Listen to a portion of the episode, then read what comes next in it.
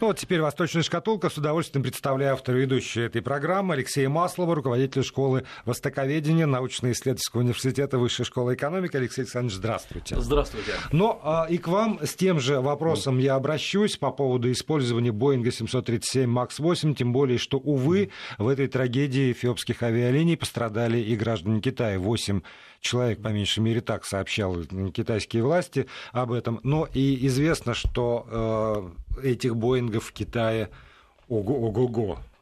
Сколько? Ну, э, даже не просто ого-го-го, у меня есть даже точные цифры, То-то, сколько, да, да, да, да.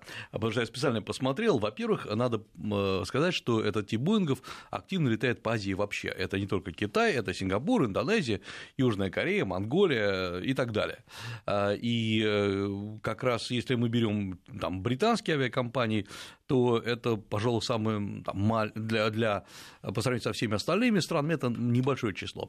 В Китае самая большая компания, которая вооружена этими Боингами, это Э, China Southern, э, то есть южные китайские авиалинии, где летает 24 борта с вот таких вот таких Боингов. И вот я смотрю, например, шанхайские авиалинии, Air China, то есть такие крупнейшие компании, это, соответственно, 11 и 15 самолетов, ну а совокупно по Китаю летает вот так вот, я смотрю, около 100 таких самолетов, это очень много, конечно. Это много, если запретили, запретили, то, безусловно, это сбои в расписании, это там для авиакомпаний дикая головная боль. Для Китая вообще э, вот судя по всему, хотя там Китай у нас э, я напомню вообще, как формировался вот этот Китай, как я имею в виду китайский авиапарк как таковой, была единственная компания Air China. Э, вечная, вот примерно как у нас Аэрофлот, которая была единственной, практически, даже не практически, она была безальтернативная. И вот China э, начала дробиться, и, собственно, была сделана демонополизация, и она дробилась э, сначала просто передавая свой парк самолетов, он был старенький, тогда еще летали советские самолеты, а, очень, очень старые Боинги, а потом было принято решение, что могут организовывать свои компании, и Air China передает им свои э, лицензии на полеты и в стране, и за рубежом, но эти компании должны сами приобретать э, свои самолеты, обучать, обучать пилотов, то есть приобретать полный пакет обслуживания. И э, те компании, которые формально отделились, по сути дела, был менеджмент из Air China, они сразу же были нацелены на закупку Боингов. Китай – это страна, где э, путешествуют все, где, э, в принципе, вот из города в город, из любого абсолютно, не говоря уже о крупных городах, в день летит по 3, по 4, по 5 самолетов. Э, то есть вопрос о том, как доехать там из одного города в другой, вообще никогда не стоит. И самолеты сегодня летают в Китае практически как шаттл-басы. Э, и не только в Китае, например, Китай, Малайзия, э, Китай, э, Тайвань, то есть вот как... Ну и судя по расписанию в аэропорту Владивостока, да. тоже шаттл-басы, точно совершенно. Абсолютно правильно, да. А, и в Китае уже есть такое понятие, как, понятие, как проездной билет, то есть вы покупаете, или вы часто летаете, например, из Китая в Малайзию, например, у вас там работа, а я вообще напомню, что до Малайзии там лететь несколько часов с юга Китая, пару часов, то есть меньше, чем э, ехать из Москвы в Питер э, на скоростном поезде, то тебе продают э, проездной билет в прямом смысле, это значительно дешевле, чем каждый раз покупать билет туда и обратно, и там, по-моему, предусматривается до 10 перелетов в месяц. И вот практически весь Китай до последнего года, это отдельный разговор, был э, заряжен Боингами, и Китай вообще ориентировался на Боинге.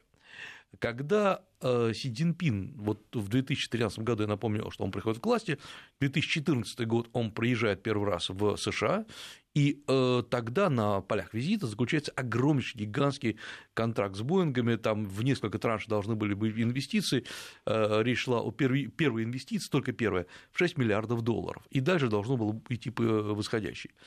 И формально это должно было э, символизировать очень глубокую дружбу Китая и США. И потому что для Си Цзиньпина тогда-то, строго говоря, как и сейчас, очень важно было заручиться тем, что э, Китай выступает инвестором в американскую экономику. И тогда многие начали шутить, что Китай вообще-то привязан к себе Боинг, потому что он является самым крупным заказчиком. Опять-таки, учитывая измещение вот этих вот самолетов, там от 150 человек, потому что меньше для Китая бессмысленно просто, Э, Боинг был основным партнером. И вот э, Китай, судя по всему, искал повод, очень серьезный повод, как отказаться от многих контрактов с Боингом, потому что, я напомню, вот буквально недавно на экспортной выставке Китай закупает, точнее, заключает в массовом порядке контракты с Airbus, и это, в общем, плевок Китая в сторону э, США. И вот на тебе эта катастрофа. И вот сейчас Китай останавливает эти полеты, то есть почти 100 самолетов не будут летать, в том числе, например, China Southern, это, собственно говоря, компания, которая э, ведет перевозки по югу Китая самому процветающему. Это значит, э, наступает транспортный коллапс. Ну и вот мне кажется, что э, цинично, может быть, так говорить, но та, та скорость, с которой отказываются еще до э, выяснения причин этой катастрофы, это действительно еще и политическая подоплека, а не только гуманитарная. Мы продолжим этот разговор в рамках «Восточной шкатулки» сразу после выпуска новостей. И продолжаем программу. Алексей Маслов, руководитель школы востоковедения, Высшей школы экономики, автор ведущий этого цикла здесь в студии. Алексей Александрович, э, Боинг заявил, что не видит опасности Соедин... авиационной власти Соединенных Штатов Америки. Никаких подобных запретов не ввели, а вот, э, по крайней мере, в двух регионах э, мира, это Евросоюз и, наверное, могу предположить, что во многом это связано с, с Airbus, и э, Юго-Восточной Азии, и Китай, и там, наверное, это связано тоже с, с, со сложностями отношений с Соединенными Штатами Америки, очень как-то резко, очень живо откликнулся вот на, на это самое событие, на эту трагедию. И э, можно ли здесь усматривать действительно э, политическую подоплеку? А, я думаю, что все, как всегда, глубже и, как всегда, там, с двойным стороны днем. Да, политическая подоплека, конечно, есть. Не хочу говорить, что злорадно там китайцы потирают руки, э, но э, это просто ускоряет некоторый их переход на Airbus. Но есть еще один момент. Я напомню, что Китай уже не первый год говорит о разработке своих дальнемагистральных и среднемагистральных самолетов. Это вопрос очень долгий, мы понимаем, что самое главное в самолете в данном случае это двигатель, который, двигатели, которые разрабатываются годами, и двигатели там типа Локеда, это, конечно, уникальные сооружения, и, э, но Китай если он, например, выходит на рынок средней и дальних магистральных самолетов, он выходит прежде всего на рынок Азии, не только на свой рынок он выходит на рынки Индонезии, на рынки Малайзии. И вот, кстати говоря, сегодня уже упоминался Индонезия, то есть я напомню, что предыдущий случай был как раз э, с Lion Air, то есть с индонезийских компаний. В чем там есть особенность? Вот Lion Air – это компания, которая была ну, вот до настоящего момента э, на ее счету 10 самолетов, как раз именно вот того типа Боинга, который разбился. А другая компания альтернативная – это Garuda Airlines. Э, более известная, наверное, в мире, она, конечно, покрупнее, там всего лишь один такой самолет. И эти самолеты э, в основном это Airbus. Как? Для, внутри, для внутрирейсов там еще используются бомбардье канадские, э, но или мы берем далее магистральные самолеты, конечно, это Airbus. Если Китай однажды сможет прорваться на рынок дальнемагистральных самолетов, он, конечно, будет воевать прежде всего с Боингом, который Э, долгое время по азиатским странам был, наверное, остается более популярным. Это, конечно, и поставки в Южную Корею, это поставки в Японию. И э, Китай, как всегда, все начинает заранее. И Китай умеет пользоваться шансом. Вот то, что сейчас Китай внезапно, просто резко и, в общем, показалось бы себе во вред, потому что э, прекращить, ну, я, понимаю, я представляю, что в, э, я уже там посмотрел по интернету, фотографии даже, тут читать не надо, э, что сейчас будет твориться в аэропортах китайских, это, конечно, тихий ужас. Ну да, потому что там сообщение какой-нибудь задержки одного рейса так, такого громадного самолета на 17 часов, я посмотрел, это 2 миллиона юаней, как-то да. как вот так. А там еще есть одна хитрость задержки в внутренних китайских рейсах – это вообще норма. Я не помню того случая, чтобы я вылетел вовремя. То есть 15-20 минут даже не задержка, это такая это нормальная. Да. да. А вот так, что 2-3 часа ты сидишь в аэропорту, и никто тебе не объясняет, когда ты полетишь, и, собственно, ты не понимаешь, а почему не летишь. А, объяснение очень простое. Китайские пилоты, ну, естественно, не сами, а по э, правилам, они не летают в ту погоду, в которой летают многие основные, основные, остальные пилоты. Ну, например, при каком-то странном дожде, при котором все самолеты другие взлетают, китайские компании не летают. Или пошел снег, нет. Если, например, туман, даже слабый, нет. Если э, им кажется, что слишком сильно намокло э, покрытие взлетной дорожки, и оно может скользить, э, нельзя. И вот там сотни этих причин, и поэтому все аэропорты это аэропорты набиты ожидающими людьми. Стыковки в аэропортах – это вообще нечто фантастическое, и э, никогда не надо брать в Китае эти рейсы, где, у которых там стыковка час или два, вы сто процентов не успеете. Э, в Китае часто рейсы вообще отменяют, то есть их не переносят, их просто отменяют. Люди сдают билеты, люди теряют деньги, ну это вот такая большая-большая игра. И э, это говорит о том, что Китай очень заботится на самом деле о безопасности. Ты можешь ругаться сколько угодно на власть, но когда сидишь на земле, ты в безопасности. И э, катастроф в Китае очень мало самолетов. Вот правда, вот буквально так уж получилось сегодня, ну формально это вчера вечером по китайскому времени, разбился небольшой э, военный самолет на острове Хайнань. Это трагедия, но все-таки это не такие масштабы, как э, как было. Как но я, кстати, нигде не нашел, какой именно самолет. Они не пишут, да, да они не пишут, они не пишут да, модель. Да. Они пишут маломоторный самолет, но это непонятно, что они имеют в виду. Но в любом случае, Китай крайне заботится о безопасности. Вот разрывать с Боингом отношения просто на голубом глазу, потому что вы американцы и давите китайскую экономику, это плохо выглядит. Но когда идет речь э, о безопасности, это возникает потрясающий э, повод э, немножко поджать Америку. И, судя по всему, Китай специально сейчас на это пойдет, потому что абсолютно параллельно мы видим, что Китай заметно сдвинулся по всем позициям на переговорах США, и будет подписано, ну, наверное, в ближайшее время соглашение между Си Цзиньпином и Трампом, наверное, встрече э, о, так сказать, объемное торговое соглашение. Поэтому, конечно, Китай должен хоть где-то отыграться. И вот здесь мы видим еще одну сторону всей этой истории. Э, дело в том, что оказывается, это тоже довольно интересно, Китай, будучи супер, конечно, развитой в техническом плане страной, державой, не способен обеспечивать себя средствами транспорта. Самолеты, Боинги, Airbus. Скоростные а, поезда поезда – это э, лицензия э, с этих Сименсов, да, лицензия То есть вот эти вот чудо-поезда, которые это, конечно, на всех это, картинках, это не китайская производство. Это лицензия э, Сименсов, это переговоры, результат переговоров с японцами и так далее. То есть выпускаться они могут уже в Китае. Боинги, конечно, там выпускаются где, uh-huh. где надо, в США. Но вот оказалось, что Китай где-то здесь отстал. И это понятно, потому что это очень сложная конструкция. Это все начиная от металла и даже, э, грубо говоря, напыления металла на дополнительного металла на э, оперение и на обшивку до э, моторов, до, до двигателей. То есть это все. То есть на это работают миллион, ну, тысячи инженеров, которые прошли специальную подготовку. Китай не способен сейчас это сделать. Я вас уверяю, у Китая достаточно денег, он может построить завод, он может выплавлять какой угодно металл, но пока довести самолет до ума такой, чтобы летал и, и приземлялся. И был экономически еще состоятелен. Да. Китай... С двигателями, увы, проблема. Ну, двигатель самое главное. Да.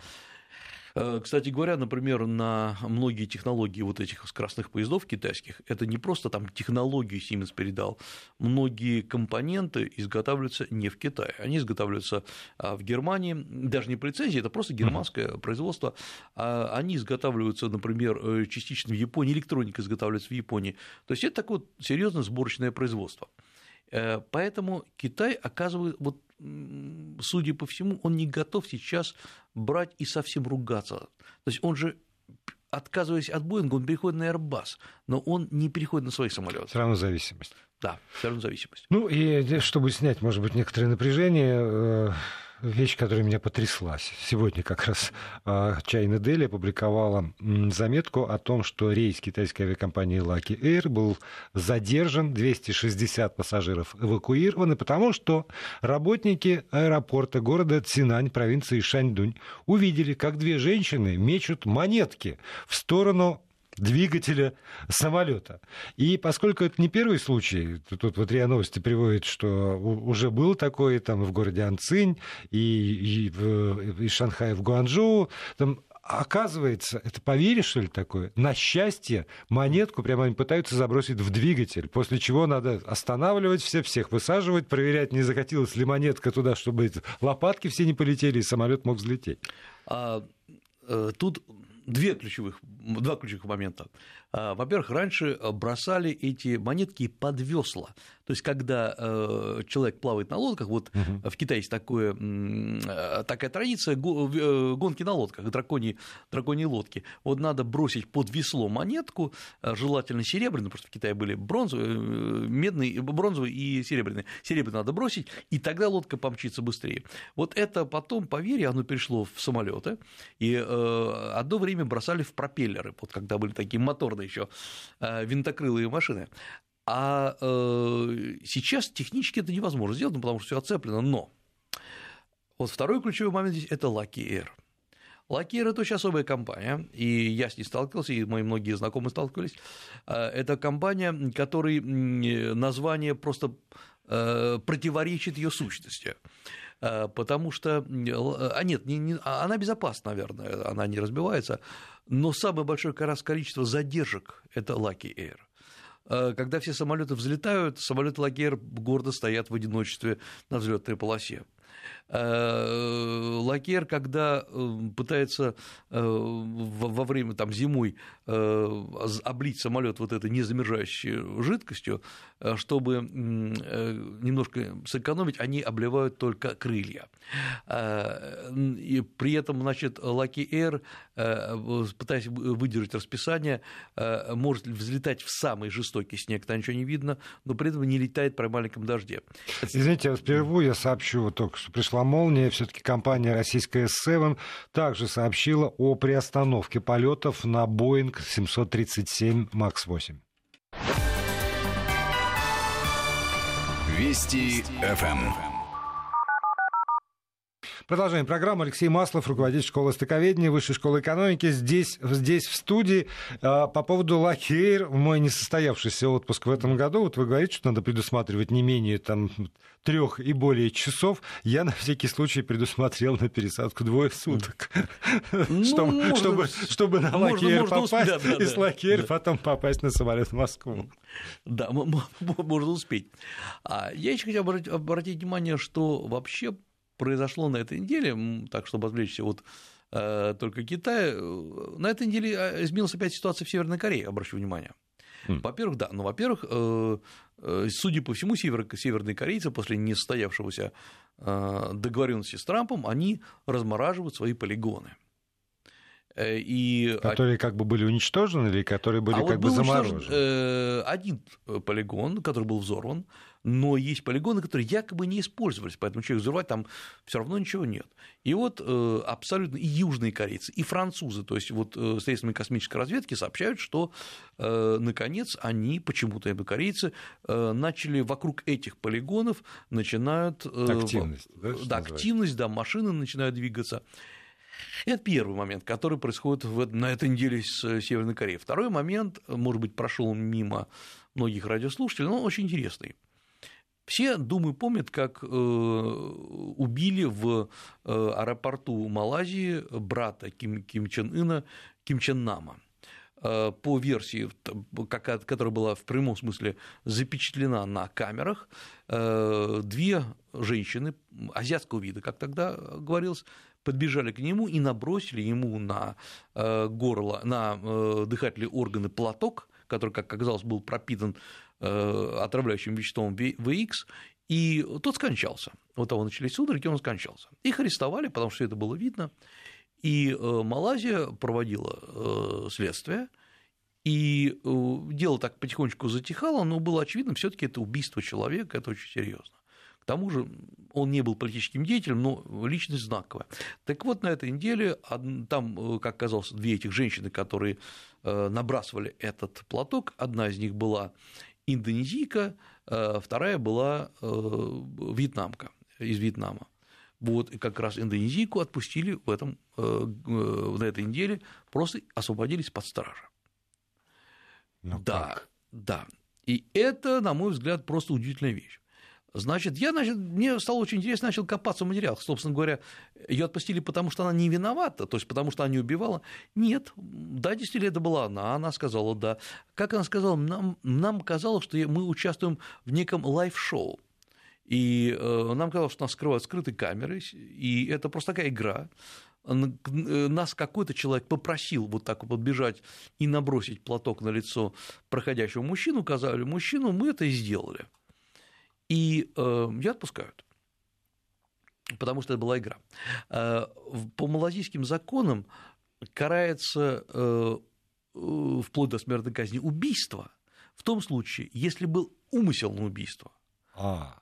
Адвокаты не воспользовались, никакого умысла не было. Убийство по неосторожности. И при этом ее подругу, на самом деле они не подруги, просто они оказались вместе, гражданку Вьетнама никуда не отпускают. Она находится под следствием до сих пор.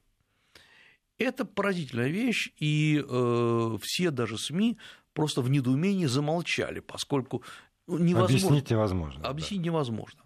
Э, одно из таких относительно реальных объяснений э, это были прямые переговоры между Индонезией и Малайзией, поскольку вот буквально мы сейчас находимся на, э, накануне выборов в Индонезии. Нынешний президент Индонезии для того, чтобы повысить свой рейтинг, просто там каким-то образом, неизвестно каким, договорился об освобождении своей гражданки.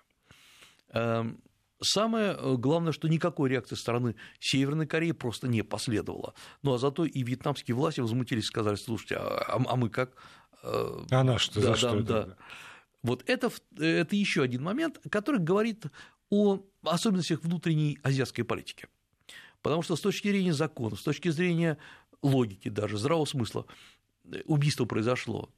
Э, ну, в России бы в любом случае по неосторожности все равно человека посадили. Да, если у нас убийство по неосторожности, оно значительно мягче карается, но оно карается. Если вы, не дай бог, сбили на машине случайно перебегающего прохожего, скорее всего, вам хотя бы условно срок дадут. Да, но в этой ситуации хотелось бы все-таки вычислить человека, который дал им этот платок, и уже только после того, как он э, дает показания, э, тогда уже либо действительно умысел, либо нет, ну а как иначе? Но я так понимаю, что как раз этот человек не найден. Нет, он не найден, они его не знают, да. они его описывают. Они утверждают, да. что ни о чем не, не думали. Да. Да. Э, Наверное, так и было, я имею в виду, что... Очень может быть. Да. Но я имею в виду, что здесь есть вот особенности политики в странах АСИАН. Малайзия и Индонезия – это очень близко родственные страны, это близкие языки. Э, большинство групп э, жителей Малайзии понимают индийский язык и наоборот. Они, ну, скажем так, родственники.